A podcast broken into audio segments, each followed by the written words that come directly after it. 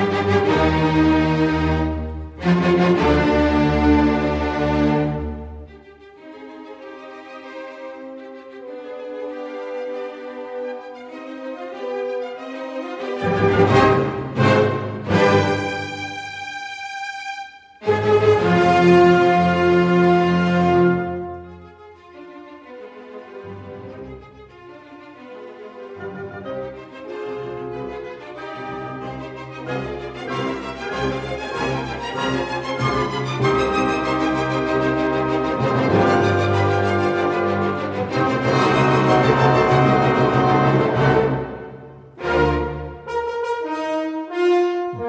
Bankar ödet på vår port, på vår civilisationsport, leder vår väg mot stupet. Det känns ganska ofta så. Ofta kommer kriser och går snart sin väg, men ibland blir de för överväldigande varmed stupet är enda vägen. I dagens vandring på gamla och nya stigar ska vi undersöka ett par sådana överväldigande kriser i historien som aldrig läktes och jämföra dem, jämföra dem med vår tid och vår situation. Jag heter Jalle Horn och med mig har jag som flera gånger tidigare när det gäller så här äventyrliga vandringar min kollega Timmy. Välkommen Timmy! Tack så mycket, tack så mycket. Mm, kul att ha dig här. Hur, hur, hur känns det? Är, är vi på väg mot stupet eller? Det är man alltid om man inte är på väg um uppåt tänkte jag säga. Det är ju civilisationskurvor som ja. går och, och, det är ju långt emellan dem men jag tror att vi är definitivt på väg eh, neråt men eh, det är frågan om hur lång tid det är kvar, om det är tusen år eller 500 år eller 100 år. Det är mm. svårare mm. att, att avgöra. Men eh, mm. med det sagt så kan det ju komma lite ljusare tidigare under 100 års tid. På väg neråt kan det även gå uppåt stundtals. Liksom. Eh, men eh, ja, jag tror att den här hegemonin som vi har nu kommer att brytas. Mm. Eh. Ja, vem vet? Eh, vi får väl se om, om en timme när vi är färdiga, mm. kanske. Hoppas jag har fel. Eh, och vi kommer inte få se om, om vårt civilisationsfall händer inom en timme. Det tror jag inte. Ja, vem vet? Plötsligt skriker du. Ja. Nu bryts sändningen, vi måste kolla in det här. Aha. Ja, precis. Bombad av, eh, atombombad av Ryssland. Och, ja. Just det. Mm. Ja, nej, det är precis som du säger. Kriserna kommer och går, de kan gå upp och ner och in och ut och, och fram och tillbaka. Mm. Och det kan innebära lite allt möjligt. Eh, eh, vi ska under dagens sändning eh, kolla lite på kriserna under bronsålderns slut, då det gick åt peppan för en massa olika imperier och riken och givetvis antikens slut då romarriket, eller den västra delen, upplöstes och slutligen då glutta lite på våra, vår situation, hur det är i vårt västerland. Mm ja, hur det kan tänkas gå att jämföra med det vi har eh, sett eh, från de andra kriserna. Och det här var ett, eh, eh jag vet inte om det är tips, men kom på det via, eh, jag tror det var Robin som tipsade om ett program på den här eh, AGR, Ancient Greece Revisited. Precis. Ja. En intervju med någon, jag, jag kallar honom Bismarck-nissen här, ett företag som heter Bismarck eller något sånt. Mm. Eh, eller Bismarck någonting. Eh, och lyssnade du på det? Jajamän, det gjorde jag. Eh, det var eh, riktigt intressant tycker jag. Mm. Och det var ju en om, eh, om just bronsålderns slut. och kan, jag vet inte om det var någon, jag kommer inte ihåg, det var, det var någon vecka eller så sedan jag lyssnade på det, om det var någon jämförelse med vår tid, men det var många intressanta aspekter och eh, det har ju varit eh, något som kommit eh, upp mer och mer de senaste, eh, jag vet inte, kanske 20 åren eller så, i och med att vi får reda på mer och mer och upptäcker mer och mer. Eh, till exempel eh, när man har börjat eh, leta fartyg eh, på Medelhavets botten. Och då får man information om hur, hur läget såg ut under bronsåldern och, och vad som kan ha hänt där kring år 1200 före Kristus. Mm. Och ja, via, via mer arkeologisk forskning som är gjort. Å andra sidan är det mycket som har gått förlorat också i och med eh, de här fruktansvärda händelserna i Syrien. Ja, Isis här är det lite där, mm. um, eller IS, jag vet inte vad vi säger här nu för tiden. Mm. Ja, Ja, vi får se om de, om de hittar några, ska vi inte kalla, eh, lösningar, för det kommer de ju aldrig göra på vad som hände så långt tillbaka i, i tiden som 3200 år. Men, men i alla fall lite mer eh, kunskap eh, om läget då. Bland annat vilka de här jäkla sjöfolken var egentligen. Ja, ja, det kanske du sitter inne på det svaret. Vi får se under, under dagens gång.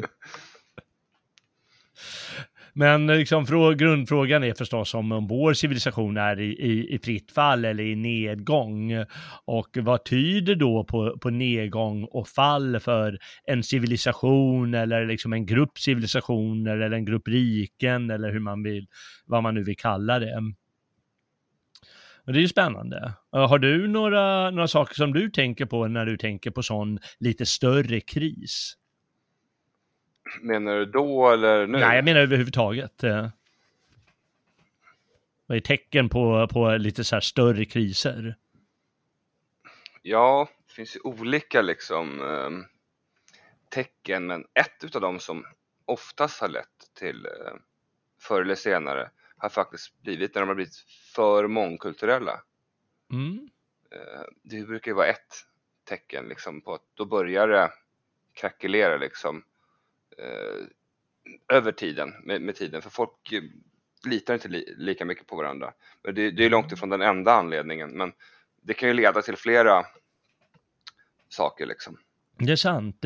Det är ju en som dels är väldigt kritiserad givetvis och man brukar ju säga att ja, men den sortens analyser lyser, de gick i graven 1945 eh, med rasblandning för att använda eh, det ordet som man gärna använde på 30 och 40-talet i Tyskland och mm. på andra ställen i världen givetvis. Eh, eh, men å andra sidan när du säger där att folk inte, den politiska processen är någonting man misstror mm. i och med eh, det här eh, mångkulturella samhället så är det någonting man å andra sidan idag gärna tar fasta vid. Eftersom vi är måna om det och ser om det, att det är ett problem i vår tid. Misstroende mot politiken och så. Och det är ju ja. en viktig del. Jo men det är bara att kolla, vi kan ta moderna exempel, det, det är ju inte ett rike liksom men eh, ja, Jugoslavien och, och, eh, mm. och så vidare liksom. Mm. Det, det, är långt ifrån, det var ju långt ifrån en bra och stabil statsbildning liksom. Eh, och, och, Rom liksom när det var, vart mer och mer germaner i deras eh, armé. Vad ska man säga, adel eller armé mm. överlag också, mm. då, då flyttas ju styrkeförhållanden liksom. Mm, eh, så ja. är det bara liksom. Ja, de löses ju upp i alla fall, eh, själva eh, legitimiteten för staten kanske och för, eh, vad ska jag säga, vad är min funktion i staten? Mm. Börjar ifrågasätta, börjar man ifrågasätta givetvis. Och det kommer vi komma in på när det gäller romarna. Det är ju också en typisk grej. Eh, vanligt är, tycker, brukar man ju se ofta att det är, det är pest och naturkatastrofer som, som eh, jordbävningar och eh, vulkanutbrott och liknande. Eh, jo. Det är ganska populärt nu för tiden med den sorts förklaringar eftersom det pratas sånt här miljö och klimat, klimatfrågor nu för tiden. Så de är väl ganska populära nu. Eh, jo, jo men det, det, det är sant att de verkligen är en utlösande faktor, men där kan vi se, ta skillnaden då. Om vi kollar på eh, kärnkraftverket i Japan som gick mm. åt pipan. Eh, Japan har dessutom blivit atombombat, de mm. har haft eh, kärnk eh, kärnkraftsolycka, eh, men ja, de är fortfarande en eh, hyggligt stabil nation. Måste man ju säga. Mm. Men hade det här det hänt i Jugoslavien då, alltså för, ja, du förstår ju skillnaderna som hade hänt. Och där är det ändå rätt så närliggande folkgrupper, men det är ändå lik förbannat olika kulturella uttryck, även fast de kanske eh, etniskt har en del eh, likheter. Mm. Eh, och ja, så det är klart, de kan vara de utlösande faktorerna, men de grundläggande symptomen kommer ju nog ifrån från andra saker. Mm. Ett, ett, ett, stabilt samhälle håller oftast ihop även vid bistra tider liksom. Just det. Och det, det gäller ju även romarriket och det gäller även de här, eh, som man kan kalla bronsålderscivilisationen, att det var ju starka stater, men det var lite för mycket som hände mm. då. Mm. Eh, tänkte bara vi kan eh, bara se allmänt sådana här frågor som, som kommer upp. Ekonomi är ju givetvis en sån, eh, sån sak, särskilt nu för tiden. Jag vet inte hur mycket man babblade om ekonomi för 150 år sedan, då kanske det var mindre intressant, eller 200 år sedan. Men nu för tiden, senaste 50 åren, då allting rör sig om ekonomi, då är det ju ganska stor fråga. Och det är mm. givetvis i och med marxismens eh, popularitet de senaste 100 åren, Mm. så är det förstås en, en, grundläggande fråga eftersom den marxistiska analysen i grund och botten är ekonomisk. Mm. Mm. Jo, oftast så länge man har det bra materiellt så kan man ju få det, klistra ihop det och få det att rulla på något sätt. Men ja. det kommer ju kristider och då, då blir det svårare. Ja. Det är ju så, när, när vi inte lyckas betala orten längre, då ja. kan det bli jobbigare. Ja, det kan det bli, ja. Eller när inte staten får in tillräckligt med skatter. Ja, och då blir det jobbigare liksom. Mm, det är sant. Ja, eh, det är en grej. Vad tror, vad, vad tror du om, för det är ju populärt att prata om liksom, dekadensen eller kulturens nedgång eller liksom mm. i kultur kan man ju mena konst och filosofi och liknande, att den blir ja, dekadent kommer vi kanske komma in på vad det innebär nu, men, eh, men liksom någon sorts nedgång. Hur mm. stor del tror du det betyder? Det har också en uh, betydande del. Alltså, det, man får ju se det lite som ett glas tycker jag. Eh, så fyller man på med lite dekadens, så fyller man på med ekonomiska problem, så fyller man på med lite mångkultur. Och så beroende på hur stora glasen är, någon gång rinner det över och då, mm. ja, då är det mm. för sent. Dekadent kultur kan man ju se på många sätt, till exempel där med misstroende för politiken. Det är ju mm. också en form av dekadens i kulturen, att det är någonting, liksom den här kulturella stimulansen som även samlivet innebär som inte fungerar som det ska. Mm. Ja, och traditioners upplösning kanske. Mm. Mm. mm.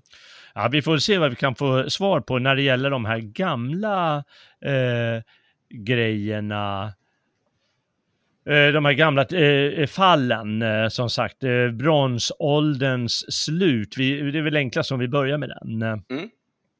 Och det är ju någonting som skedde kring år 1200. Och det var en gigantisk kollaps. Mm. Det är alltså en mängd stora riken som fanns då. Egypten var väl det största kanske just då. Mm. Eh, och, men sen har vi Mykene på det grekiska fastlandet som var en ledande stad. Kreta fortfarande, även om den hade sin topp lite tidigare. De hade blivit invaderade av mykenarna, tror man, bland annat. Eh, mm. Och råkat ut för en del eh, det, både vulkanutbrott tidigare och eh, jordbävningar i olika omgångar. Men det var fortfarande en, en eh, rätt eh, eh storslagen civilisation kan man säga. Eh, mm. Cypern var ganska någorlunda rike, framförallt för att de var så rika på koppar och kunde sälja till höger och vänster. Eh, den här staden Troja som alla känner, känner namnet på. Mm. Det var väl bara en stadsstat och inte ett jättemäktigt rike, men de var faktiskt väldigt kända för sina jätte jättetjocka murar. Mm. Och det måste betyda på en, eh, en betydande rikedom. Ja, bygger man murar någonting så har man ju någonting man vill skydda oftast. Ja, det har man ju. Ja, och de eh, var ju viktiga för eh, de eh, kontrollerade säkert eh, passagen till Svarta havet i Dardanellerna där. Dagens nordvästra Turkiet kan man väl säga. Precis. Ja. Ehm, Eh, men, eh, men de låg i skuggan av det stora riket som fanns till hetiterriket. Eh, ett indoeuropeiskt folkslag som hade ett stort rike där under den här tiden. Och bredvid dem fanns ett annat rike som hette Mitanni-riket, ett folk som kallas huriter framför allt. olika så här levantiska riken där kring, kring Israel och så vidare som också låg i skuggan av Egypten och, och Hetiterriket och så vidare, men ändå fanns det liksom små länder och, och så. Och eh, i stort sett alla de här gick under. Mm.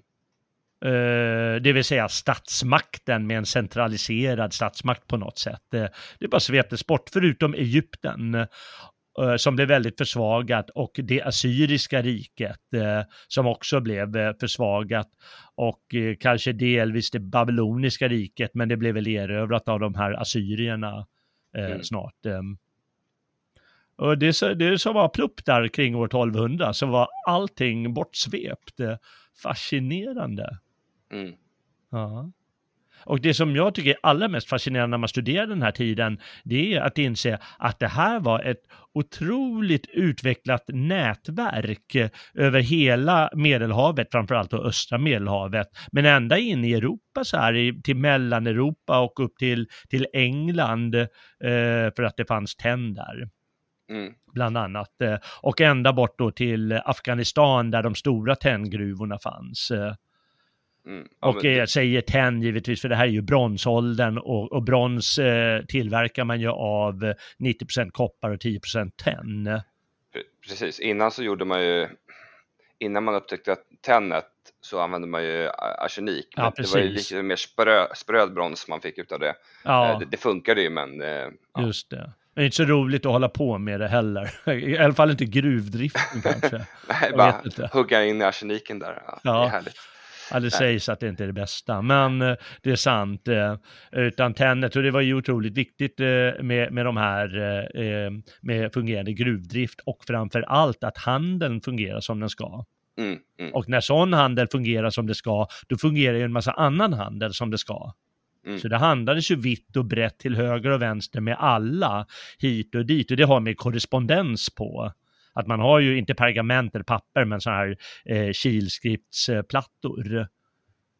Eh, av, av lera, där, det, det ja, där man faktiskt har den här korrespondensen. Ja, ja, Egyptierna hade kanske någon form av sådana här eh, papyruspergament då. Mm. Mm. Det som är intressant att se, det är hur viktigt sjöfarten var och floderna liksom. Mm. För om man kollar på de här, alltså, i alla fall de största samhällena, det som knyter samman dem, samman dem det är oftast att det, det, det ligger, går floder igenom deras riken. Äh, så här, mm. eh, Efrat, Tigris, Nilen, Indus, Gula floden och sen då in till Europa, Donau, alltså mm. Ja, det, det, det är liksom det bildas uh, runt floderna. Ja, precis, det gör det. Och så framförallt eh, kring Medelhavet också. Ja, jo men det är ju då, då, då, vatten är det som knyter ihop uh, mm. Äh, knyter ihop alla ja. Eh, och handeln. Det, det, är precis som, vi kan ta ett svenskt exempel. Om man kollar på Öland som en ö så kollar man, den är ju rätt avlång från syd till norr. Kollar man språkdialekterna som, eh, som var förr och även nu delvis då, så skiljer den sig från sö södra och norra sidan. Men kollar man då motsvarande sida på fastlandet, mm. där har de samma dialekt som norra, norra Öland har samma dialekt som fastlandet där är rakt västerut ifrån. Mm. Och, ja, så att det, Öland har inte samma dialekt, utan det, det är vattnet som knyter dem samman, för det gick snabbare att, att forsla över där än, än att ta med Just häst och kärra över landvägen. Ja. Nej, det har du helt rätt i, och det är ännu mer tydligt på eh, ställen som till exempel Norge. Mm. Där kan det ju vara en eh, någon dal som skiljer och så är det en kilometer till den andra byn och det är som de pratar ett annat språk. Medan däremot följa flodvägen eller fjordvägen bort till eh, den här andra byn mm. som ligger eh, två mil bort, eh, mm. då pratar vi likadant. Ja. Ja. Ja, men det är sant det där, mycket det. Men, men också handelsvägar, det, det, det, här var ju inte, det här var ju någonting som givetvis växte upp eh, väldigt mycket under bronsåldern, under flera hundra år givetvis. Eh, vi pratar ju om tusen års tid här, eh, när man höll på med brons mer eller mindre. Mm. nästan i alla fall. Och, men handelsvägar, det har funnits ända, om man börjar titta på stenålder så kan man faktiskt hitta handelsvägar redan då hur man, eh, hur man interagerade med varandra i alla fall eh, via olika ja, sådana såna naturliga vägar för, för möten och interaktion. Mm.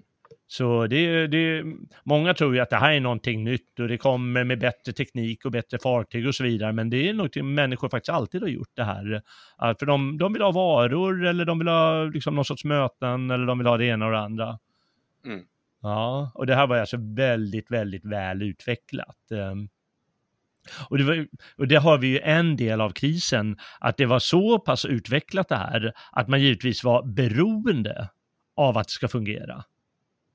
Mm. Inte minst då tenn och koppar givetvis, som man behöver både för verktyg men, men också i, i krigs, eh, för, krig, för kriget. Eh, för att kunna ska, eh, producera rustningar och vapen. Och ja, vagnar. Och, och jordbruksredskap för att äta. Alltså, Exakt. Eh, om man har haft en växande befolkning, eh, då behöver man skapa mer förutsättningar för att producera ännu mer mat. Försvinner mm. det, ja. Mm. Och vid krig och naturkatastrofer, det, det, det, kan vi se, nu, återigen kan vi kolla på, på idag vad som sker nu när det kapas av lite gas från olika ställen. Mm. Eh, mm. Och det har varit naturkatastrofer i, i Turkiet så gick någon fabrik ner och då kunde man inte få en viss typ av mikrochips. Nej. För det var det enda stället det tillverkades var där för, mm. dem, för dem och ja, det var någon fabrik i, jag tror det var Korea som brann och då fick ja. man inte ordning på de eh, processorerna som behövdes för att göra digitalkameror. Mm. Uh, nu, men uh, ja, elektroniken är ju, används ju allt uh, idag i, i vår matproduktion och allting. Just det. så att och nu är det så basala saker som gödsel som blir ett problem framöver. Ja. Och typ Ryssland och Ukraina tror jag var de största gödselproducenterna. Ja, verkligen. Mm. verkligen. Nej, det är många varor som är, väldigt, som är nästan nödvändiga för oss som man plötsligt inser, oj vilken kris. Oj, vi var visst beroende av det här, att allting ska fungera ganska slimmat. Och när mm. det inte fungerar slimmat, det är då krisen uppstår. Och i, i bronsåldersfallet var det förstås så att eh, eh, de var beroende av att handeln ska fungera, både när det gäller då tennet och kopparn givetvis allra mest, eh, men även andra varor. För det, då blir den där eh, handelsmannen, han, eh, han kommer inte med de varorna, han kommer inte med de varorna, han kommer inte med de varorna, för han har blivit för fattig eller han kan inte leverera dem eller mm. vad det nu beror på. Och då får vi problem här och vi kan inte forsla vidare varorna dit och så vidare. För eftersom det sitter ihop i ett sånt eh, eh, spännande nätverk. Mm, och då måste vi ta dem, eller ja. Ja, just det. Ja. Ja, eh, nu, nu, nu, hade de ju hela tiden krig med varandra de här eh, Egyptierna och hetiterna och, och babylonierna och, och eh, mykenarna och så vidare. Men det var tydligen någonting man kunde hantera. Mm. För det ingick ju även i det här nätverket att ha diplomatiskt utbyte och att ha eh, att man eh, dynastiskt utbyte, att man, ja men här, vem var det, var det, var det någon egyptier eller hetiter som hade jag tror det var en egyptisk kung som hade sju, åtta hetitiska prinsessor. Ja. För det är ju en del av utbytet och, och jämka samman såren i och med att man krigar hela tiden kanske. Mm, mm. Eh, så det ingår på något sätt i spelet, att man, man, man har det här utbytet, men man krigar också. Men vi överlever krigen. Mm. Mm, det är väl om det liksom går för snett eh, och man måste go, go all in i, i Eh, Eh, i kriget. Eh, men i alla fall, det, man, man, var beroende av det och det vet vi alla, att, som, som vi sa här, att eh, om en del av det här börjar gå åt peppan, då riskerar alla att sjunka. Mm. Det är spännande. Eh, dekadensen är ju, det, det, kan ju inte vi tala, på, för, eh, tala om riktigt, för vi har inte tillräckligt med insyn i deras kulturer. Eh, men, eh, men eh, det är ju roligt att ta en sån här kille som Oswald Spengler.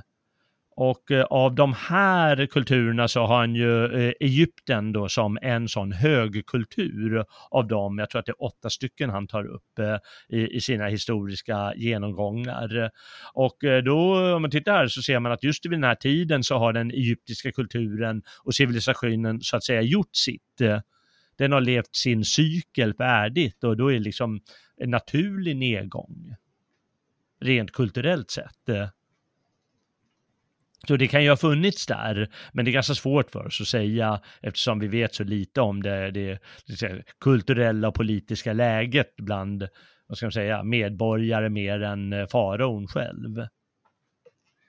Och det finns jo. fortfarande mycket att forska kring, för det, finns, man, det är ingen som har läst alla de här stentavlorna som finns. Nej, och ja, det var ju oftast inte det vardagliga livet som eh, visades och som nedskrivs heller utan det var ju stora händelser eller krig eller ja, faraoerna och ja, deras fruar och allt vad det nu än var liksom. Mm. Mm. Eh, det, det kommer vi se kanske mer på när det gäller eh, romarna eller antikens värld. Mm. Däremot kan vi ju säga att Eh, det här med klimatförändringar vill man ju gärna prata om. Och möjligtvis kan man säga, det, det är vissa som menar att när man studerar pollen eh, på, på Cypern och i, i Levanten och kanske i Turkiet och vissa håll där, så, så ser man att eh, de har anpassat sig efter ett torrare klimat eh, grödor i ett antal hundra år. Och då kan det ju varit att det, det har skett vulkanutbrott då tidigare flera hundra år, att det är liksom en, en period av mer och mer torka. Och det mm. vet man ju ofta att eh, sådana här klimatförändringar som, säger vi här, uppstår naturligt. Mm. Eh, att de eh, kan göra det besvärligare eller vänligare för, för människor att leva. Jag menar under bronsåldern var det ju vänligare här uppe i norr, för det var varmare klimat. Mm. Och då växte det mer och det är bättre för alla inblandade. Mm. Mm. Sen kan man läsa någonstans, har jag läst att eh, den här berömda isländska vulkanen Hekla kan ha haft ett utbrott också då och skapat sån här eh, vinter året om, mer eller mindre, för att solen skyms så mycket. Ja, man tror i alla fall att det är en period av torka och, och problem. Och just kring år 1200 var det också väldigt eh, frekventa jordbävningar eh, på många håll. Eller kanske strax före. Ofta kunde man eh, hantera det, att det går ju ett peppan 50 år, men om man tittar på liksom lite längre eh, perioder för sådana civilisationer så ser man att de, de tar nästan alltid igen det där. Även om det är en jobbig jordbävning eller ett par tre stycken eh, eller klimat, vet det, vulkanutbrott så, så brukar ja, det ordna upp sig efter ett tag. Eh, men det krävs liksom när det är flera saker samtidigt som sker. Mm. Och glaset som rinner över. Ja, glaset som rinner över. Exakt. Eh, eh, för eh, ja, ända fram, fortfarande givetvis, men, men eh, för, för kanske 100 eh, till 200 år sedan, då, då brukar man ju säga att den, den, den svåraste eh, stöten, det kom just av, av vikingarna. mm. Och då talar jag givetvis om de här eh, ökända sjöfolken, som ingen vet vad det är för några. Och det är därför jag kallar dem vikingar givetvis. Vi vet ju att vikingarna de åkte ju runt eh, ända in i Medelhavet och, och, och provade på att göra räder runt om där också. Ja, fast, fast eh, inte kring år 1200 innan Kristus tror jag. Nej, menar du? ja. Men, men däremot om vi pratar om vikingar och klimat så vet vi att de odlade ju faktiskt på Grönland under um, innan 1400-talet. Ja. Och, och, runt där omkring så vart det för kallt. Mm. Jag tror de odlade där i 100-200 år någonting har man sett liksom. Ja.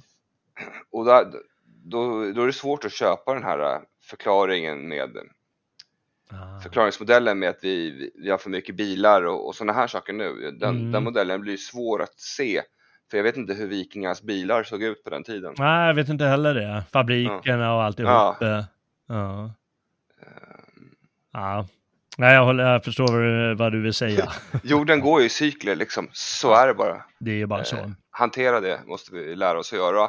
Och, och, och det riket, eller om man ska säga den civilisationen som lyckas lära sig att hantera de cyklerna mm. kommer ju ha en edge mot de andra. Så är det. Just det. Ja, det är sant det där. Eh, men för att återgå till eh, eh bronsålderns slut här då, så mm.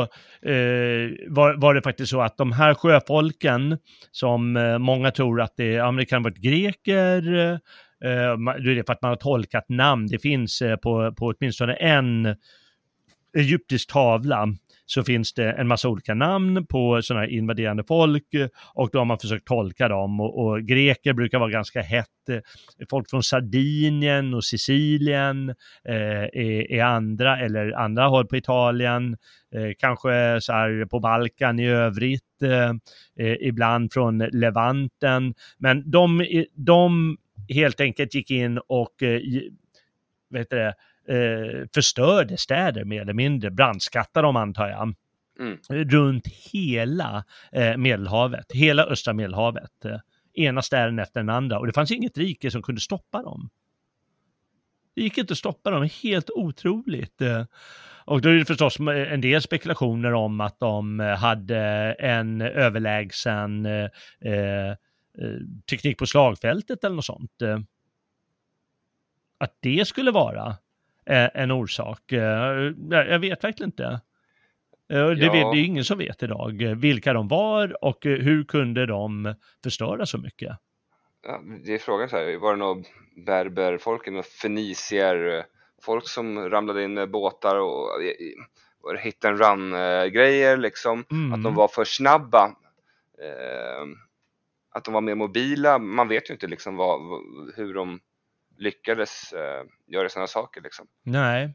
Jag, jag, såg någon analys eh, om att eh, man använder ju som sagt eh, de här stridsvagnarna.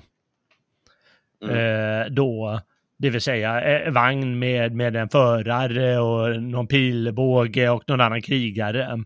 Vi känner ju igen det lite och, från och eh, Iliaden. Och det viktigaste delen där är att de hade de här skites, eller vad säger man, nästan som liar som stack ut ifrån Ja, det hade man också. Som, uh, när de snurrade och roterade så bara ja, klippte de i benen på folk. Liksom. Ja, och, och det här var ju väldigt länge helt överlägsen krigsteknik eller taktik. Mm.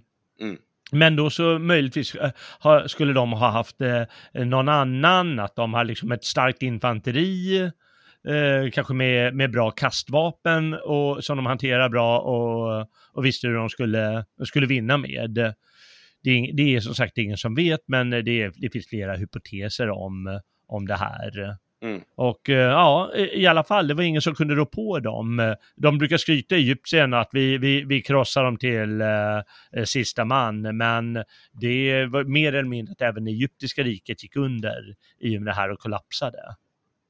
Och kollapsen beror ju inte bara på att de här kommer och, och, och slåss och vinner segrar på slagfältet, utan det är ju att själva statsbildningen inte klarar av att hålla ihop som den har gjort tidigare när mm. så mycket annat också händer. De här, eh, vad heter det, eh, handelns eh, eh, nedgång på grund av inträngande folk eh, eller på grund av eh, torka eller på grund av vad det nu kan ha funnits för någonting.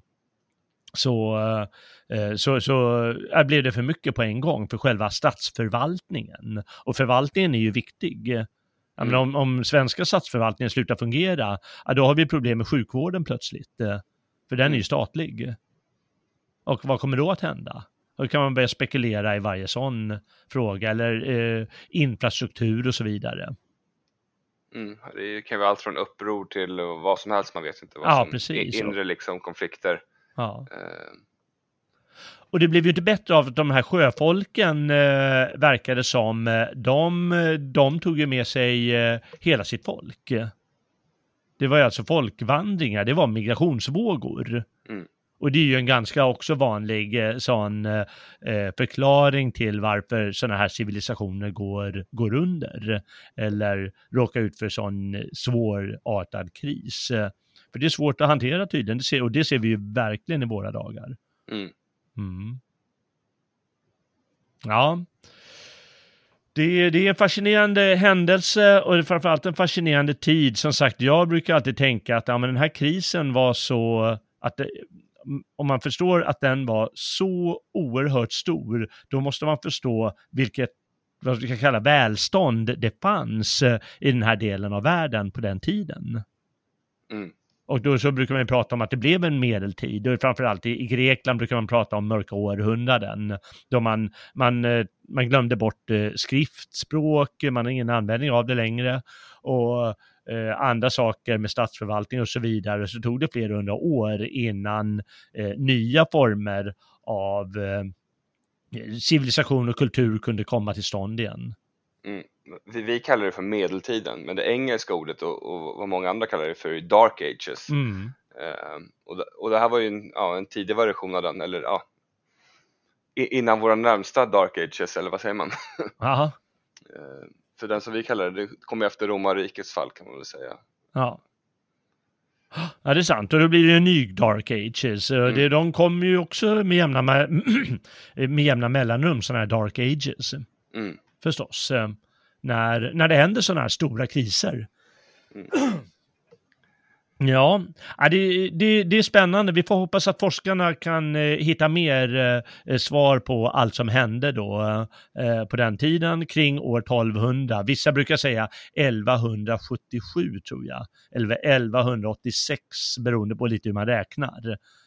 Men då brukar det finnas, så det, det finns sådana YouTube-videos om sånt där, hur det var på den tiden. Man vill googla så här 1177 before Christ eller något sånt.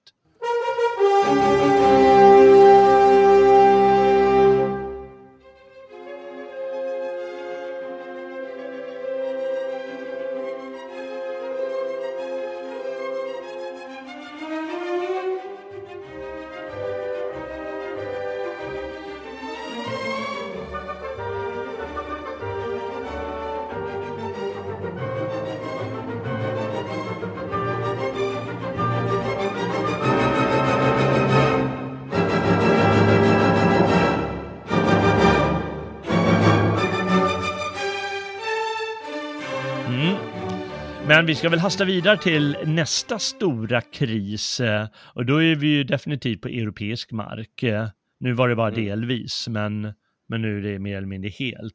Och det är förstås eh, den antika världens slut. Och med den antika världen brukar man ju framför allt tala om eh, Grekland och Rom. Och romarriket hade ju lagt under sig eh, hela eh, medelhavsvärlden och eh, ända upp till England och eh, med, med en gräns mot eh, de här besvärliga folken som kallas germaner. Mm. Där finns mm. ett vakuum, finns det någon som absorberar det, det var ja. det romarriket mm. gjorde efter efter de här tidigare civilisationernas fall liksom. Ja, och vad hände då då egentligen? Eh, vi vet ju att eh, 476 då, då föll det västromerska riket eh, slutligen samman eh, och mm. mer eller mindre togs över av barbarer, att det var de som satte sig själva på tronen. Mm. Eh, den östromerska delen, den levde vidare och det är det vi senare kallar Bysans. Så det var inte så att allting upplöstes, utan det var just den västromerska delen som gjorde det. Och eh, en som var en, eh, en, en historiker som eh, var den första som kom ut med så här, ja men nu ska jag genom, göra en stor undersökning här, eh, varför? Det var en engelsman som hette Edward Gibbon och hans Decline and Fall of the Roman Empire tror jag den heter. Han gav tydligen fyra förklaringar och det ena var då att det var naturkatastrofer under några hundra år fram till dess. Ehm, den romerska statsorganisationen löstes upp också. Eh, vi har samtidigt barbarer då som härjade och då har vi våra germaner som vi gjorde ett program om eh, eh i, var det januari eller februari? Mm. Hunerna. Mm. Hunerna och en massa germanska folk. Mm. Eh, och sen så hade vi skrivit någon så här kristen liksom, upplösning av traditioner på grund av att kristendomen tar över. Och mm. då ja, då är det någonting som händer. När kejsaren inte är Gud längre. Nej, precis. Uh, och det, är något, så det, det tror många hände även under den här bronsålderstiden. Alltså de gamla gudarna svarar inte. Mm. Ja, då tittar jag på härskaren, han är en inkarnation av den här gamla guden, men om inte den här gamla guden bryr sig om oss längre, då är ju inte den där kungen en halvgud längre, utan då är han bara en vanlig snubbe. Mm. Och det kan ju ha hänt här med kristendomen eh, också, att eh, kejsaren är inte längre gudomlig. Mm. Eh, han pratar också om slöseri. Eh, och då tänker han väl på att eh, adeln, ja men de vill ha liksom sin egen vinning bara. Och eh, bryr sig inte om själva staten lika mycket längre. Och så är man sig framför allt inbördeskonflikter och det var ju väldigt många inbördeskrig i romarriket mellan olika arméer eller olika kejsare som eh, utropar sig till kejsare just och så vidare. Ja. Mm. Eller, eller, vad man kallar dem idag, är det oligarker man kallar dem för idag? Ja, oligarker, ja precis. Man får aldrig glömma att Sverige också har en massa oligarker. Ja. Mm. Fast i väst kallar vi dem för eh, mångmiljonärer istället för mångmiljardärer. Ja. Då är de inte oligarker, utan då är de bara... Ja. ja. ja det är de inte. Jag brukar ju kalla dem för partier också. Mm. Eh, vissa partier, framförallt sossarna och så. Det är ju förstås en oligarkisk eh, organisation. Mm. Mm. Men det här har gått vidare då och eh, historikerna efter Gibben, lite mer moderna, de brukar skilja mellan eh, yttre förklaringar, eh, sånt som kommer utifrån, som man inte kan göra så mycket åt, eh, eh, och så liksom inre orsaker, det vill säga det vi som idag brukar kalla strukturer, strukturella orsaker. Eh, eh, sånt som liksom, hur utvecklingen har skett inom politik och ekonomi och så vidare. Och de yttre är ju givetvis de här barbarfolken och då har vi återigen migrationsvågor. Mm. Av olika skäl. Och under den här, eh, vad heter det då, bronsåldern, då var det ju, då tror ju vissa att, eh, ja men det trycktes på folk från eh, Mellaneuropa kanske och eh, migrerade neråt, eh, söderut och i sin tur utlöses då en, en liksom stöt så att de här folken som bor i södra Europa, ja, de ger sig i sin tur av vidare, ungefär som hunnestöten satte fart på de här germanska folken mm. in i romarriket. Ja. ja, det är ju en självklar förklaring. Eh, eh, vi har romersk rasblandning givetvis, eh, som du var inne på förut. Eh, eller var det jag? Ja, det var nog vi. Ja, det var nog vi. Ja. Eh, det var ju givetvis poppis då, eh, första halvan av 1900-talet. Inte bara i Tyskland utan på många håll i världen. Mm. Mm. Och ja, men givetvis kan det, det är inte samma, du sa det ju väldigt fint där att jag har inte samma motivation eh, att ägna mig åt eh, eh, statsangelägenheter då. Nej, men det blir lite så när man inte ser att den som leder den är, är av, av ens egen stam. Mm. Då blir man inte lika tro, trogen den liksom, för folk tenderar att ha sitt eget folk bästa först liksom. Mm. Ehm, det är en tendens inom mänskligheten mm. och även fast vi svenskar idag på något sätt eh, har hamnat i något konstigt, konstig sak så, så är det bara en det här är ju bara ett ögonblick i historien i det vi lever i nu. Mm. Men, men, det var inte så att liksom svenskarna förr eller i framtiden inte kommer att ha sitt eget sin egen stams eh, bästa eh, först liksom. Jag, jag tror även många idag liksom också fortfarande försöker se till att det är bra även fast staten inte riktigt är med på, mm. på det än så länge. Just det. Man kan också se i vår tid hur det är ju en av de stora farorna för stat, den svenska staten eh, och det gäller andra stater också. Och det är ju faktiskt att olika ligor som ofta är eh, etniskt eh, satta på ett särskilt sätt, eh, mm. att det är en etnicitet, de nästlar sig in på socialkontoren och tar över socialpolitiksverksamheten. Där ligger ju de stora, stora pengarna. Mm. Och de kommer ju gynna sina egna givetvis. Och om det händer på många håll, då har vi liksom en sorts etnisk uppdelning och då har vi den här rasblandningen eller multikultin, vad den kan orsaka. Ja, det behöver inte ens vara en blandning av folken, det kan vara att de lever sida vid sida i samma stadsbildning. Mm. Det är bara att ta då, vi har ju nu, nu, exempel från nutiden där eh, när en kurd liksom sätter stopp för eh, om vi ska ingå i en stor allians eller inte. Eh, mm. jag, jag, säger inte att vi ska gå med i alliansen på något sätt, eh, NATO, men eh, det ska inte vara upp till, till henne att avgöra det.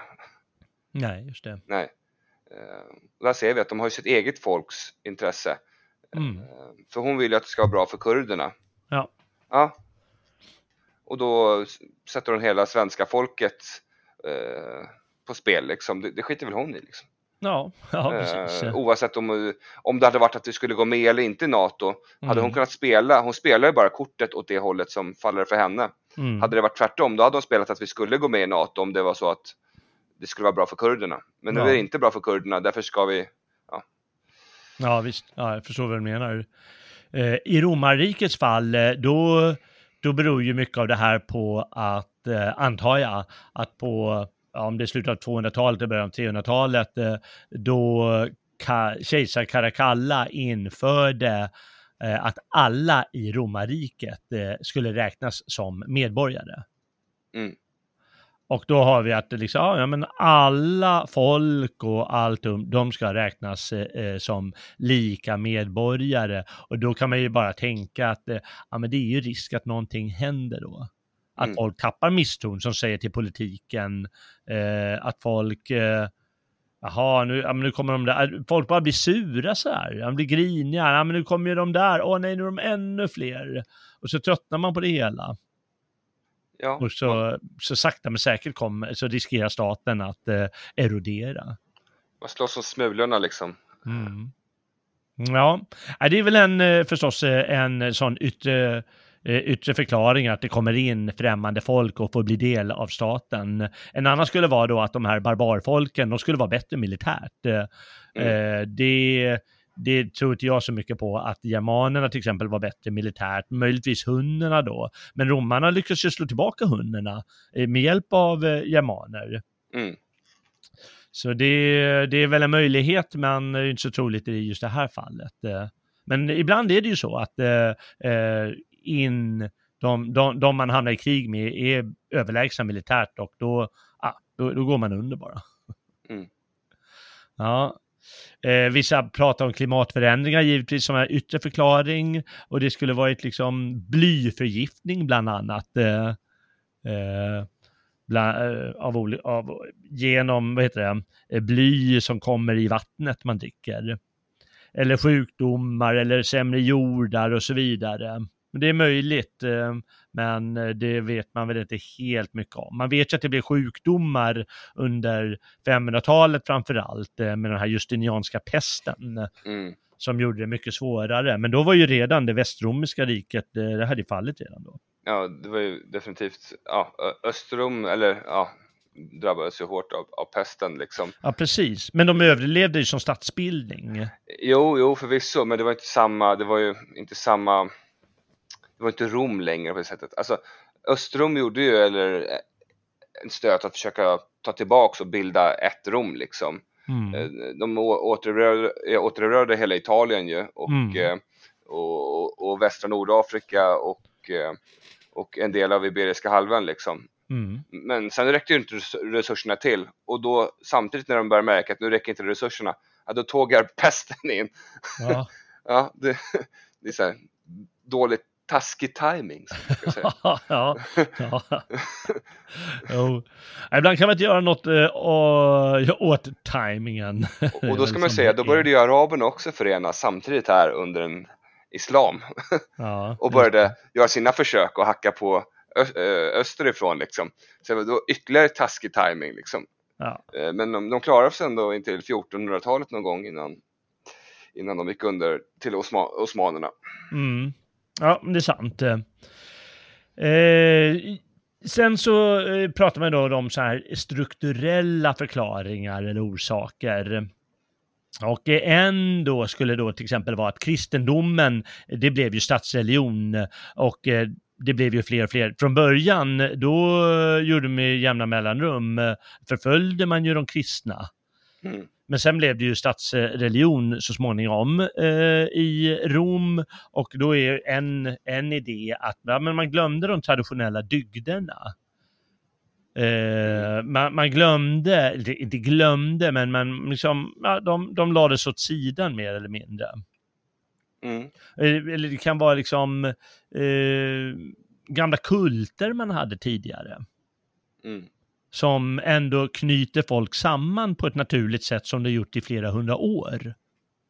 Och när de kulterna glöms bort, ja då, då glömmer man, då blir liksom livet kanske inte meningslöst, men det på något sätt ger inte samma styrka åt folket längre.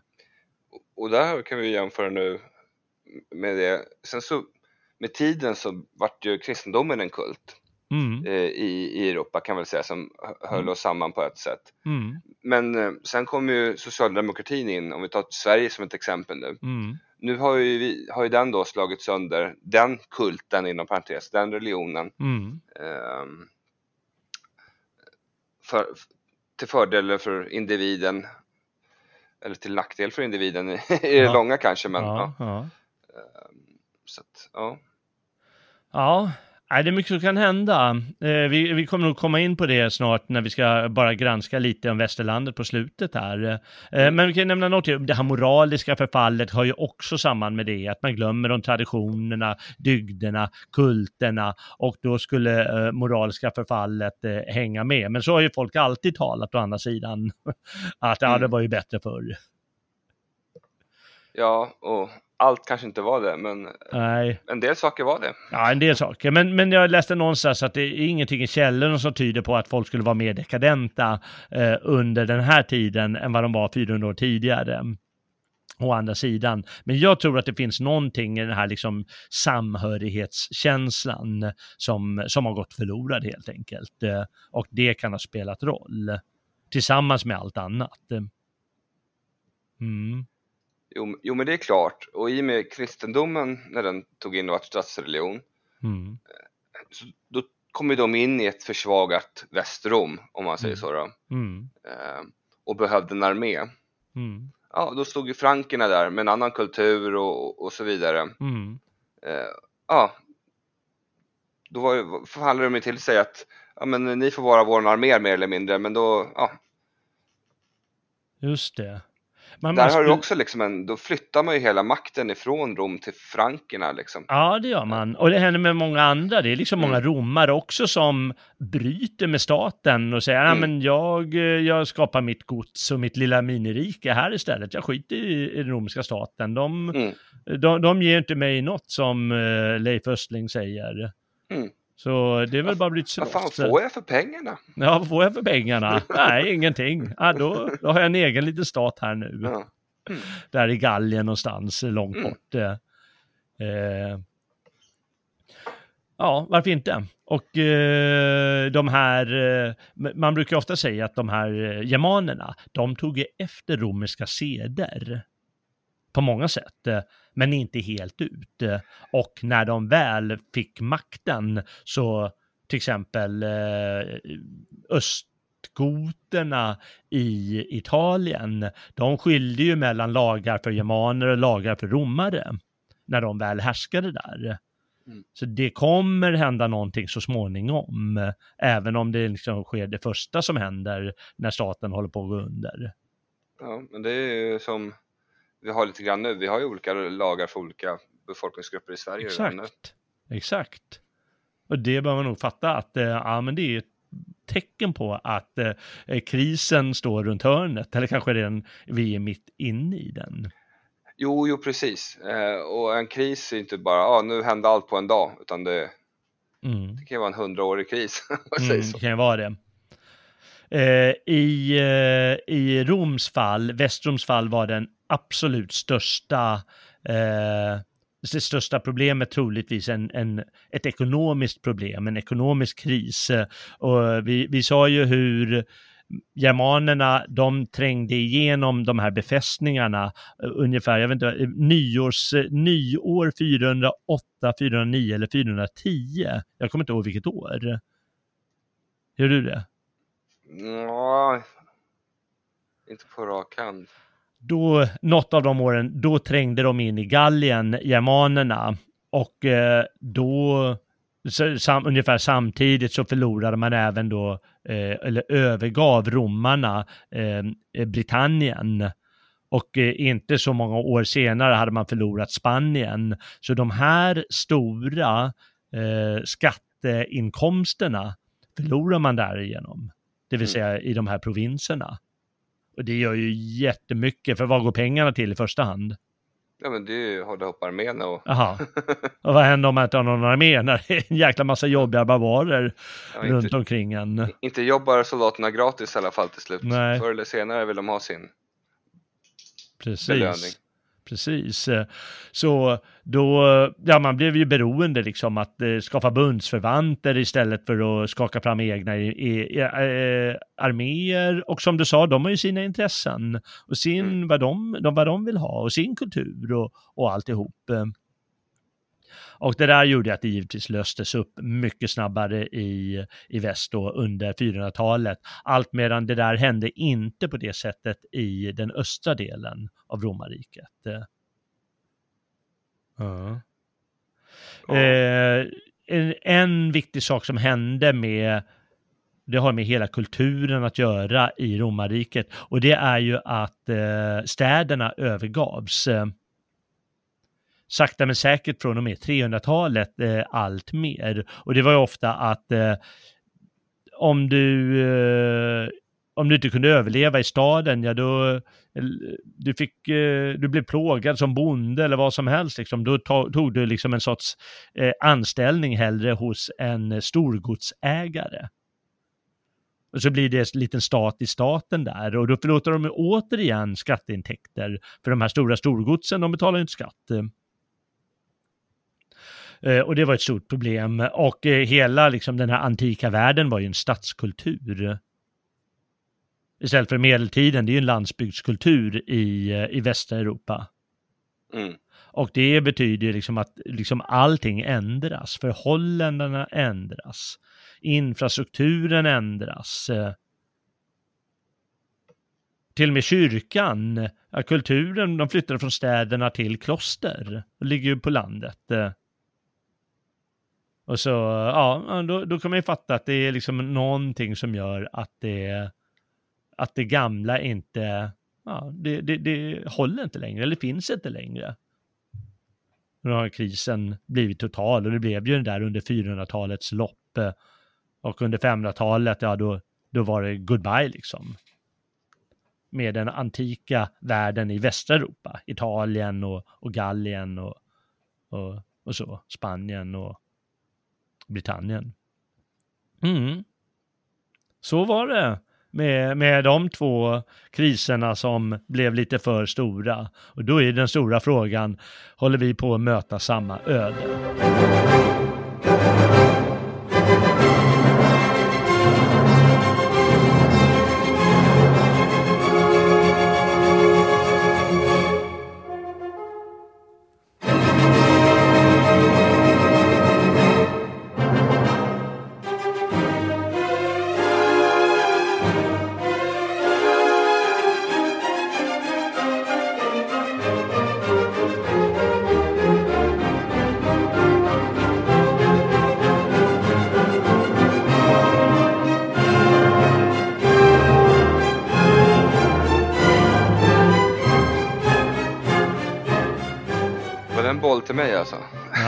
Till dig. Det var ingen volleyboll utan var en tung ja. boll.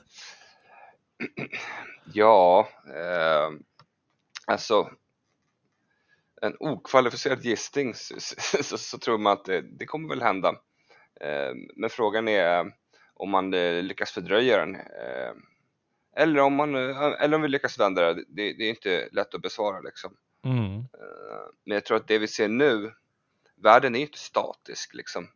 Eh, kulturen är inte det, folken mm. är inte det, mm. geografiskt är det inte statiskt. Saker kommer ju hända och, och ja. vi måste överge den här tanken eh, om att jordklotet är statiskt. Det gäller även de här klimatalarmisterna som tror att det ska vara samma temperatur eh, den 3 mm. juli varje mm. år. Ja, men liksom, den är inte statisk, den är dynamisk. Liksom. Allt är dynamiskt på jordklotet. Mm det är sant. Eh, om man då vill bara hitta, för, för att det var lite så här krispushare, Mm.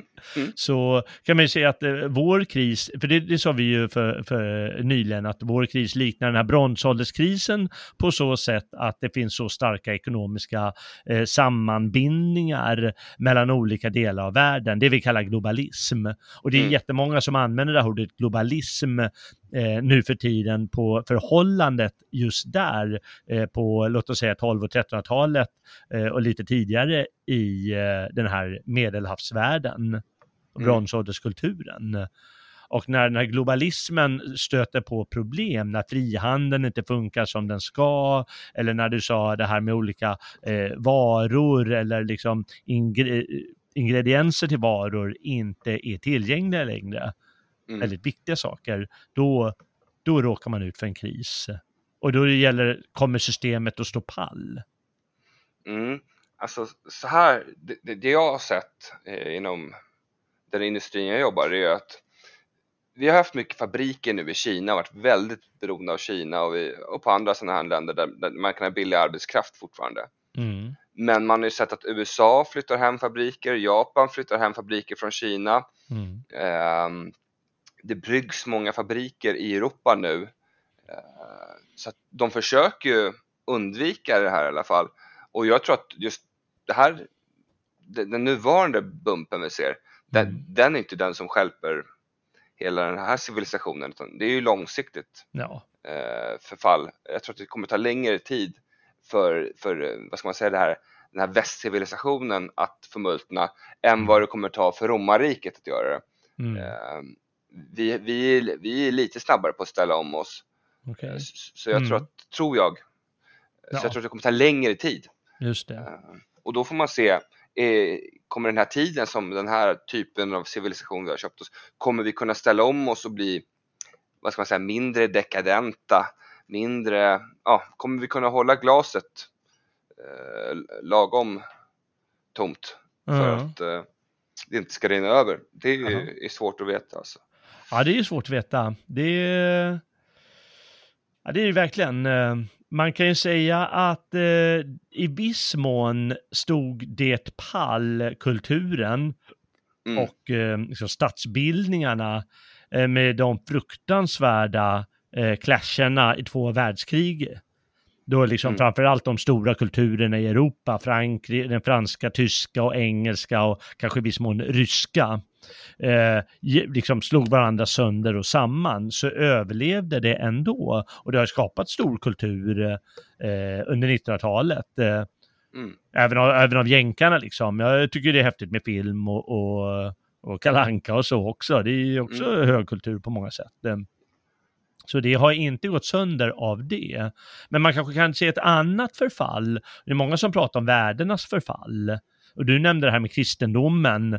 Ja, men Socialdemokraterna tror att de kan ersätta en kristen kultur eh, med sina urvattnade begrepp. Mm. Och där kanske faran ligger. Eller det konstnärliga förfallet som vi ser under modernismen med, med eh, föraktlig arkitektur eh, och eh, konst som ja, det är många som uppskattar det, men de uppskattar det av ganska eh, oestetiska grunder kan man säga det. Ja, så är det ju. Och, och, men det man ändå ser, man ser ju ändå de här, det jag inte vet om det är, om det är någon form av motstånd eller om det är någon form av nyväckelse. För man börjar se här och där i Europa, mm. i, i, nya hus som byggs, att de ja. går tillbaks till viss Mm. Klassisk eh, arkitektur faktiskt. Ja. Eh. Och, och, man börjar ändå se så här, nu, nu, kanske man är lite sin bubbla och man upptäcker just dem mer. Mm. Men man börjar ändå se bland liksom vänner och, och, och, folk som vill de vill flytta upp till landsbygden kanske mm. för att ha lite mm. mer klassisk familjebildning. Men då har vi råd, då kan den ha mer tid med barnen. Eh, de vill inte säga liksom, nu ska kärringen vara hemma. Utan, utan då säger de bara, då får du lite mer, hon eh, kanske mer tid med barnen, kanske jag också. Eh, ja. ja du vet sådär. Eh, de erkänner det inte för sig själva liksom. Eh, men eh, ja, så landsbygden flyr vi ut till och, och vi snackar då Roms förfall, där sa du att det var väldigt stadsorienterat och, mm. och då flyr, flyr folk ut till landet igen. Ja. Är, är det också ett tecken på Eh, ja, det är väl kanske, ja det är svårt att säga. Det är väl tecken på att eh, förfallet har hänt och mm. att vanliga människor försöker göra någonting åt det. Mm. Och eh, vi sa ju den här Spengler förut och han talar ju om en, liksom, eh, en uppenbar civilisatorisk nedgång som kommer ske för västerlandet. Det är, det är därför hans bok heter Västerlandets undergång. Mm. Någon gång kommer det att hända, även om han då kanske säger att enligt hans cykelmodeller så kanske det dröjer ett par hundra år eh, från det att han skrev det i början av 1900-talet. Eh, men det kan ju vara att det, det är liksom på gång. Eh, det är bara det att eh, det förnekas. Mm. Jag, menar, jag satt i en chattråd och det var någon, som, eh, någon klok som skrev att eh, eh, de, de här som älskar multikulti och eh, eh, tror att allt det är tecken på, eller transgender och allt det, det är tecken på kulturens framgång. När det är den som är inställd, då, då ser ju inte de problemen de skapar. Och som de håller på med. Och då kommer de få en chock en vacker dag. Att eh, värdena, de förfaller, bara att folk är blinda för det. Och eh, då samtidigt så sker det att vissa människor flyttar ut på landsbygden. Och det är svårt att se om det är hela kulturen, civilisation som håller på att slå sönder, eller om det bara är sådana här upp och nedgångar. Ah, ja, mm. men nu gör folk någonting åt det här. Att de åter börjar ta till sig lite vettigare arkitektur och eh, eller hålla på med kultur på lite intressantare sätt än det här rent experimentella. Eller boendet då, liksom min livsvärld, hur jag ska ordna den. Och att det kanske liksom blir en resning. Mm. Det är svårt att säga allt det där, givetvis. Eh, man kan ju bara titta på tecknen. Jag, jag, tycker det här med den politiska nedgången är ganska allvarlig eftersom staterna betyder så pass mycket. Även om de är oligarkier eh, nästan nu för tiden. Så vi pratar, de pratar ju så mycket om demokratin i vår tid. Men jag tror ju att den, den riskerar att urarta i någon sorts anarki eller då oligarkisk eh, verksamhet. För medborgarna, de misstror ju staterna. Ja, ja. Det kommer ju bli mer och mer av det och det tror jag är väldigt allvarligt. Det är svårt att säga vad som kommer ut av det, men det tror jag är, är en väldigt stark process som håller på att hända. Mm. Och, och staterna misstror ju även eh, medborgarna. Mm. Eller hur? Jag menar, ja, sossarna och alla, de försöker uppfostra oss medborgarna. Vad är det för ett jävla sätt? Eller EU försöker köra över oss eh, i en massa frågor. Därför mm. att de misstror oss medborgare. Ja, men det är bara, de, bara så ett tecken som jag råkade ut för, var för tre år sedan tror jag. Mm. Då fick jag hem utan någon, någon liksom förklaring eller någonting bara, ja men de här insättningarna på ditt konto, det är, det är inkomst säger Skatteverket. Motbevisa det. Jag bara, det var, det var ju, jag, hade inte någon sidoinkomst eller någonting liksom. Mm. Utan det var ju liksom, ja en kompis jag hade lagt ut för han och vi var på restaurang och det var ditt och datt, det var allt möjligt liksom. Det ena var ett lån för att, att köpa eh, en större sak liksom. Och, ja. ja det, det var inkomst, jag hade ju papper, jag kunde ju lösa det här men det är ett tecken på att de, de har liksom en randomiserad kontroll utav mm. folk, mm. folks eh, redovisning liksom. Det är ja. ju en misstro också liksom ifrån mm. deras sida. Mm. Ja. Ja, det är nog en, en stötesten och det har ju säkert, det händer säkert samma sak eh, som en process då under den här med, under den här, vad heter det, bronsåldersvärlden när väl kriserna kom i dager. Att mm. eliterna och folket eh, liksom gled isär. Mm. Och skapas uppror eller vad det nu kan, eh, vad det kan, nu, nu kan hända. Att det, det, är i alla fall inte bra i politisk mening och, och för sammanhållningens mening. Men, och ett det, annat Ja, ursäkta? Det är väl det politikerna säger då, de kallar det för politikerförakt. Är inte ja. det de säger istället ja. för ja. Eh, misstro från folkets sida? Utan det är för mycket politikerförakt. Vi, ja, men... Just det, ja. det är ju bara bra att det är politikerförakt, för det betyder att folk reagerar. Ja. Ja. Borde de ju fatta, men det gör de ju inte, för de, de vill ju bara ha. Och mm. de vill ju inte göra fel. Mm.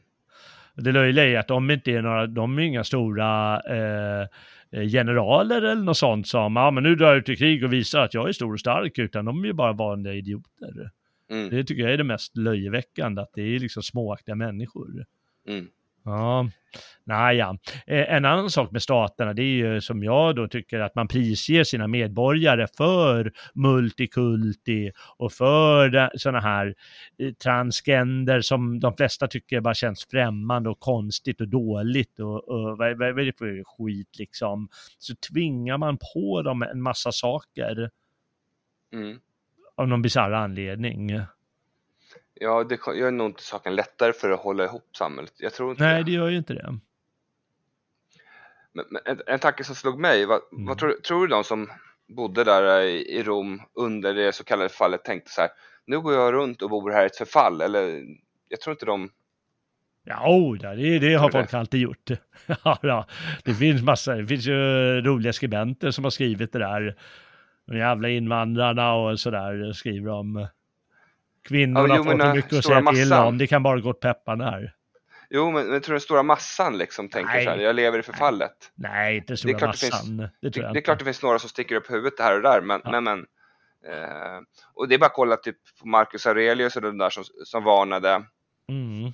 för dekadens och annat liksom eh, eh, tidigt. Det har ju många gjort, men inte mm. massan i sig har ju aldrig tänkt så här, bara, nu är jag i ett förfall, utan de har ju bara levt och gjort sitt. Ja. De hade inte tid att fundera, vissa av de här. Det är bara ut på Nej. fältet, odla, eh, bygga en ny lada, ja, vad det nu än är som behöver göras. Liksom.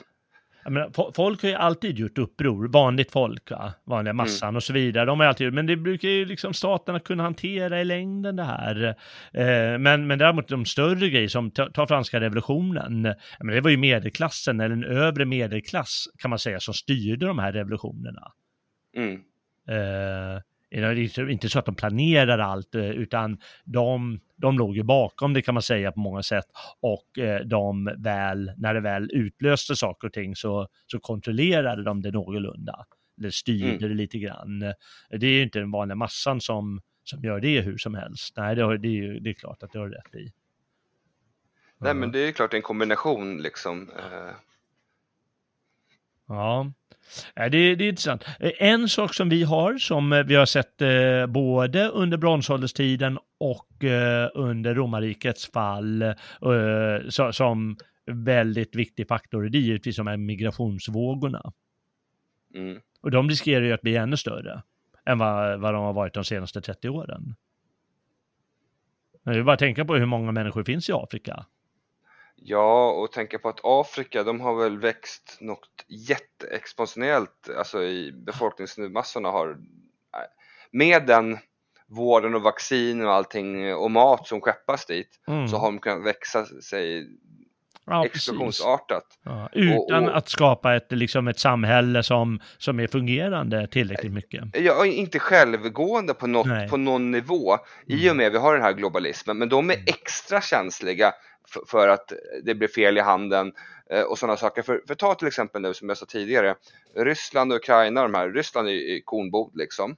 Om det blir mindre mat eh, som kommer från eh, Ukraina, då kommer ju det drabba alla som handlar av Ukraina. Och, mm. och blir det mindre gödsel på det, i och med att Ryssland var en av de största tillverkarna av det, ja, då blir det ju ännu mindre mat på alla andra ställen som odlas också. Då kommer ju folk inte skeppa iväg lika mycket mat ja, fatta när, när, när den här hungersnöden, det, det, tar ju en tid. Mm. Sen kommer hungersnöden komma och, och då kommer vi se folk att röra på sig och, ja. om man inte hittar en lösning på, på, på det här. Så. Ja, verkligen.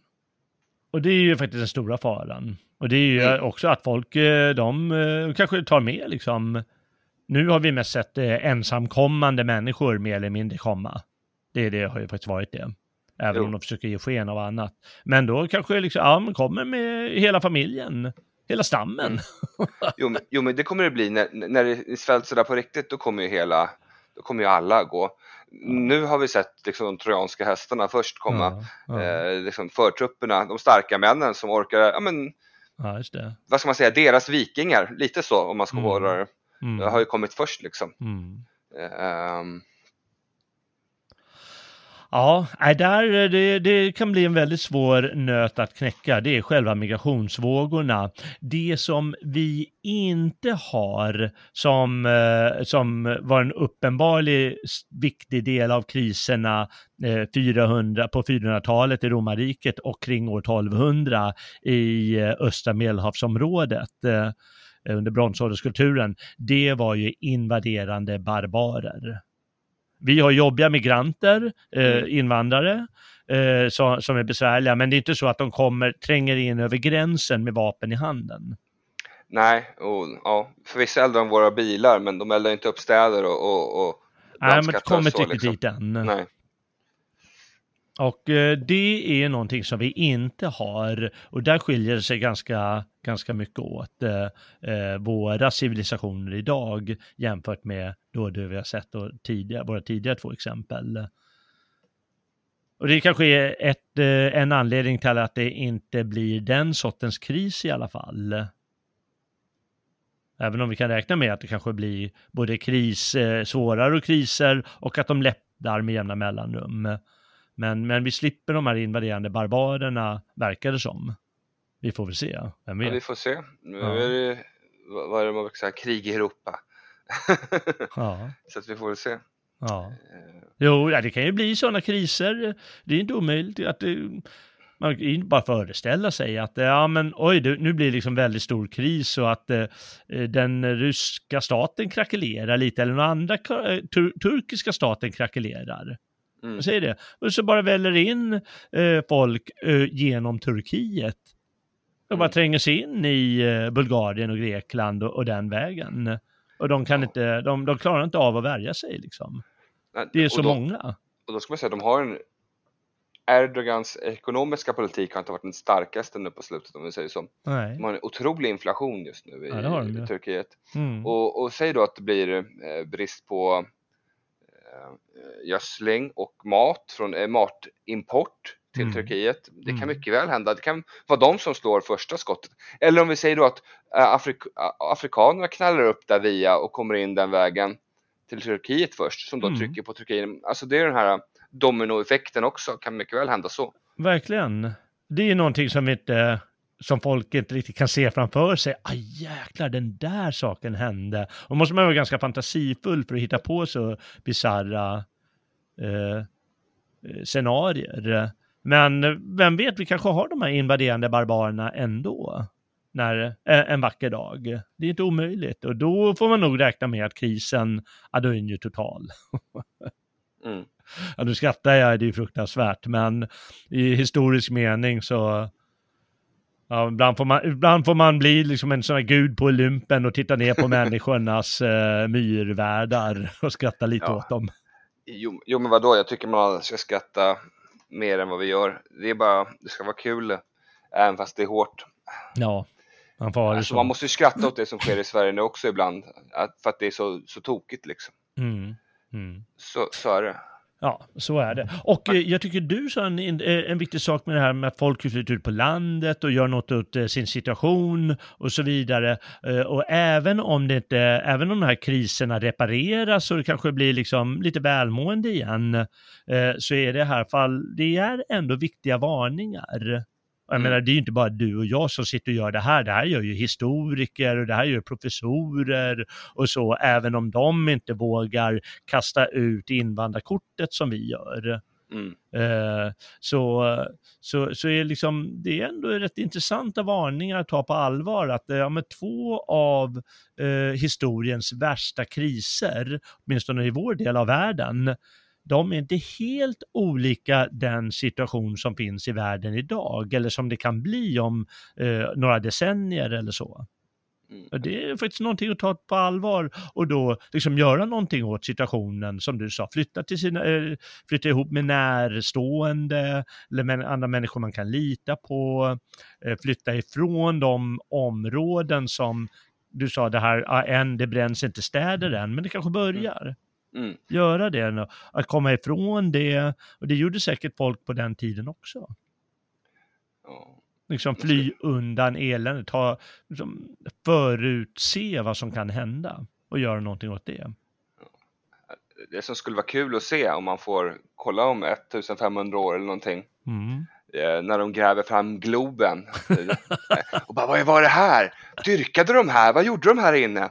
Det ligger konstiga föremål formade som någon form av klubba. Vad är det här för rund eh, gummigrej? Ja. Eh, ja, men liksom gräver fram de här gamla, våra jag vet inte om jag ska kalla Globen för ett monument, men du förstår vad jag menar. Jag Stora byggnader. Menar, ja. ja, men det är ju våra dem. kulter att, eh, att, mm. att, se på idrott. Eh, mm. Det är ju vad vi har. Vi, vi går ju inte i kyrkan och så. Vi går ju på, går ju se på eh, när Brynäs och, och Djurgården eller vilka det är spelar. Ja, just de sakerna går vi inte att se på här faktiskt. Jag ska... Nej, men ja, eller liksom de gräver fram Vita huset eller de här och bara, vad, vad är det här för någonting? Mm. Just det. Man måste ju faktiskt, eh, jag fattar att det, sånt kommer ju hända någon gång. Jag menar, det ja, ja, ja. sönder och, och eh, det kan inte bara gå som de tror framåt eh, och det bara blir bättre och bättre och vi någon gång bryter ju samman saker och ting. Alltså, alltså det som jag kan mm. se, som kanske kan vara något sånt här, det, det kanske inte räddar jorden på något sätt, mm. men det mm. kanske bryter den här totala eh, civilisationsförfallet. Låt oss säga då att Elon Musk eller någon annan mm. lyckas etablera någon form av civilisation på Mars. Mm. Eh, och sen så faller jorden samman mm. och, och, så klarar sig civilisationen på Mars. då, då har vi liksom bevarat informationen och kunskapen Mm, där liksom. just det. Kanske de kan snabbare göra en uppsväng på jorden. Jag vet inte. Det Nej. kan ju vara en, en grej som kanske bryter den här cykeln, att vi lyckas sprida oss till andra planeter för att däremot kunna liksom hålla eh, någon form av handel och kunskap vid liv liksom. Ja. Eh, vad vet jag? ja, Eller så blir det bara en, en ännu större cykel innan alla de faller. Precis. Då blir det globalism inom rymden istället och rymdhandel som kommer att hamna i samma cykler för att de blir större bara. Eh, Jag, jag vet inte. nej. Nej. Det är ju spännande, det är förstås spännande att eh, tänka vad som kan hända och eh, vad som inte kan hända. Och eh, gö- gö- göra, göra framtida scenarier. Det är, ju, det är klart att vi älskar ju att se science fiction och, och så vidare och läsa det. Det är Mm. roligt. eh, Och det är ju vad du gör just nu. Ja. Ja. ja, vi får se. Den som lever får se. Eller, Ja. eller inte. Men, eh, men i alla fall eh, för- förhoppningsvis är det några som eh, funderar lite. Ja, ja, nej, men okej, de där kriserna hände förut. De riskerar att hända igen. Då kanske det är bäst jag gör någonting åt det hela. Mm. Vad det nu kan vara. Men man kan, man kan göra små saker till att börja med i alla fall. Ja. Mm. Eller kan man bara leva vidare för man kanske inte upplever det och så dör man innan det. Men ja, då får man väl göra det då. ja, men det är väl alltid bra att plocka på sig lite alltså grundfärdigheter, eh, lite primitiva färdigheter. Mm. Kan du en såga med en fogsvans? Alltså, eh, kan du fälla träd? Alltså, kan Ja. du eh, jaga? Ja. Kan du ja, Mm. göra fällor? Alltså det, dels kan det vara kul att lära sig själv om man inte kan, Mm. eller lära sina barn. För Mm. det är färdigheter de kanske kan komma att behöva. Men Precis. behövde de inte den så har du ändå haft en trevlig stund med, med dina barn. Ja, exakt. Ja. Ja. Ja. Nej, det tycker jag folk ska fundera på. um, verkligen. Hur... Lära sig vad, odla vad kan de grann. göra för liksom sådana förberedelser? eh, Mm. eh, ja, ja, Småskaligt odling liksom. ja Varför bara inte? precis sådana grejer.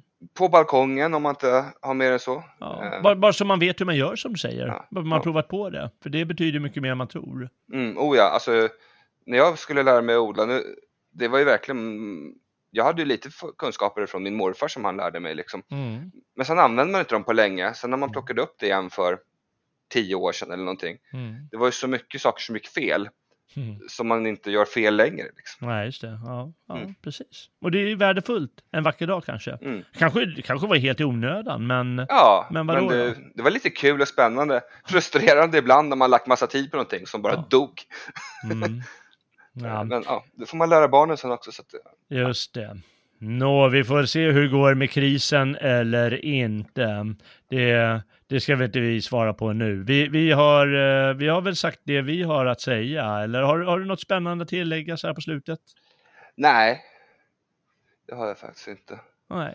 Det finns mycket att avhandla i det här ämnet, men vi skulle ju vara lite mer svepande över alla de här. Ja, det är väl svårt att vara något annat eh, när man ska ta så här stora skeenden. Mm, Men eh, det, är- det, är- det är ju roligt att spekulera i och det, är, eh, det gör man ju med hjälp av, av kunskap om vad som har hänt tidigare. Så ja, jag råder folk, läs lite om det här för det är spännande saker om bronsåldern och, och eh, antikens upplösning och så vidare. Eller se på eh, filmer om det, dokumentärer och så vidare. Och sen Mm. dra sina egna slutsatser får folk göra. Vi har gjort vad vi har kunnat i alla fall. Ja. ja. Tack för hjälpen Timmy. Det var kul att ha, med, ha dig ja, med. det var kul att vara här.